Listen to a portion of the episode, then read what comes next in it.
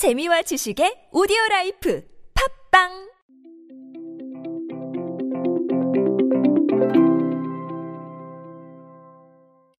라이브의 시대.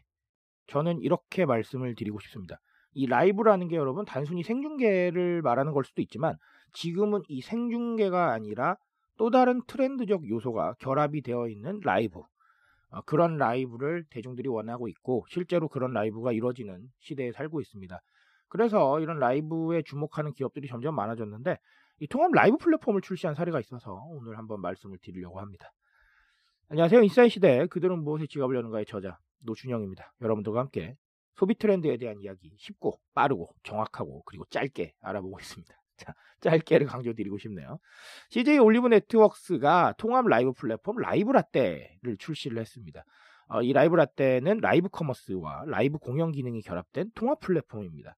라이브 커머스 시장에 진출하려는 기업을 위한 서비스고요. 뭐 CJ 올리브 네트워크스의 IT 역량은 뭐 상당하기 때문에 어, 이 부분에 대한 거는 제가 따로 언급을 안 드리도록 하겠습니다. 첫 번째는 동시 생방송 뭐 이런 것들 다 가능하고요. 그리고 고객 유입 이런 것들도 다 구현을 해놨습니다.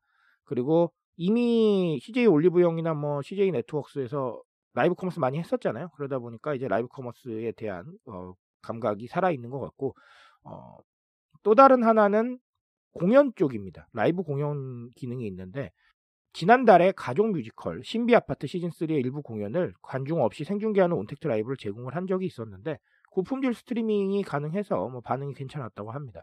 자, 그리고 심지어 디지털 저작권 관리를 적용을 해서 콘텐츠 보호가 가능을 하고 대용량 채팅, 퀴즈 뭐 이런 interaction 기술들이 들어가 있다고 합니다.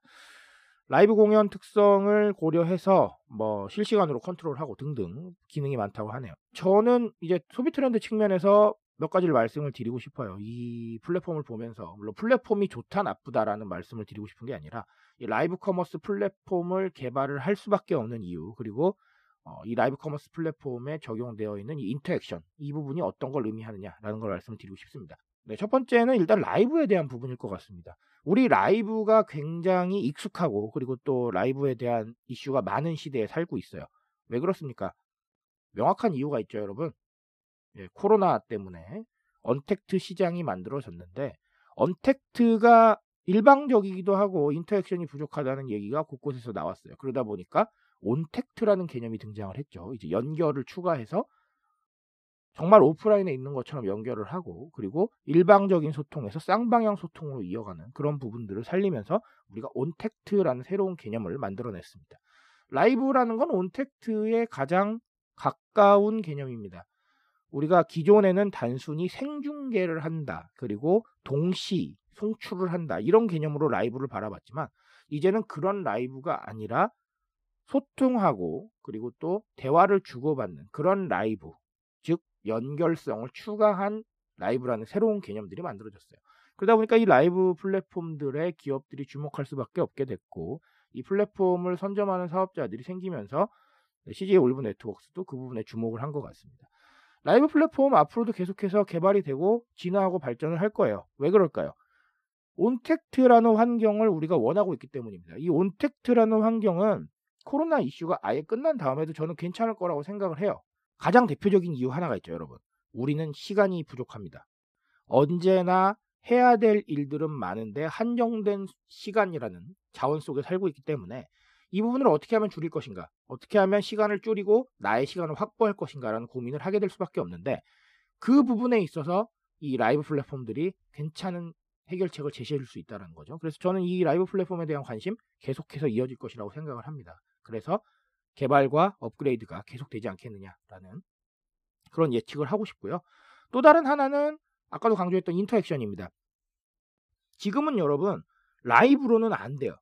단순 라이브로는 의미가 없습니다. 인터액션을 만들어내고 그 인터액션 속에서 대화를 주고받고 내가 원하는 정보를 직관적으로 줄 수 있고 그런 부분들이 만들어져야 소통하고 있다는 인식을 받는다는 거예요. 단순히 정보를 주고 그 정보를 소비하게 만드는 과정은 이제는 올디한 방식이 되었습니다. 그래서 계속해서 의견을 확인하고 그 의견에 반응하고 하는 부분들이 존재해야 된다. 그걸 바로 우리가 인터액션이다라고 말할 수 있을 겁니다. 그런 인터액션들을 플랫폼으로 구현을 하던 뭐 아니면 다른 SNS나 채널들을 이용해서 구현을 하던 상관없습니다. 구현이 돼야 됩니다. 무슨 말인지 아시겠죠? 지금의 대중들은 직관적인 소통, 그러니까 내가 원하는 정보에 대해서 빨리빨리 필요할 때 나올 수 있기를 원하고요. 또 다른 하나는 계속해서 대화할 수 있기를 원합니다. 이 대화라는 게 여러분 단순히 수다를 떤다 이런 게 아니라 정보를 놓고 계속해서 영향을 주고받으면서 그 정보의 파일을 키우기를 원하는 겁니다. 왜 그럴까요? 그 정보를 통해서 무엇을 해야 됩니까? 소비를 해야 되기 때문이에요. 그렇죠? 네. 소비를 통한 정보들을 얻는 게 필요한데 지금 정보가 너무 흩어져 있단 말입니다. 그 흩어져 있는 정보를 조금 빠르게 모을 수 있는 방법 중 하나가 바로 interaction을 통해서 나만의 정보 구조를 생산하는 것이죠. 그렇기 때문에 주목하고 있다. interaction이 필요한 것이다. 라고 말씀을 드리고 싶습니다. 이런 부분들에 주목하셔서 이 라이브 커머스 플랫폼을 바라보시면 지금 대중들이 무엇을 원하고 있는가 그리고 지금 대중들이 원하고 있는 의사소통 구조가 무엇인가라는 걸 아실 수 있을 겁니다. 그런 부분들을 적용을 하셔서 어떤 CS나 고객 응대에 활용을 하신다면 저는 아주 좋지 않을까라는 생각을 한번 해봅니다. 오늘은 그런 얘기를 드리고 싶네요. 트렌드에 대한 이야기 필요하면 두드려 주십시오. 제가 언제나 열정적으로 응답하겠습니다. 그 응답 위해서 오늘도 내일도 노력하겠습니다. 오늘은 여기까지만 할게요. 감사합니다.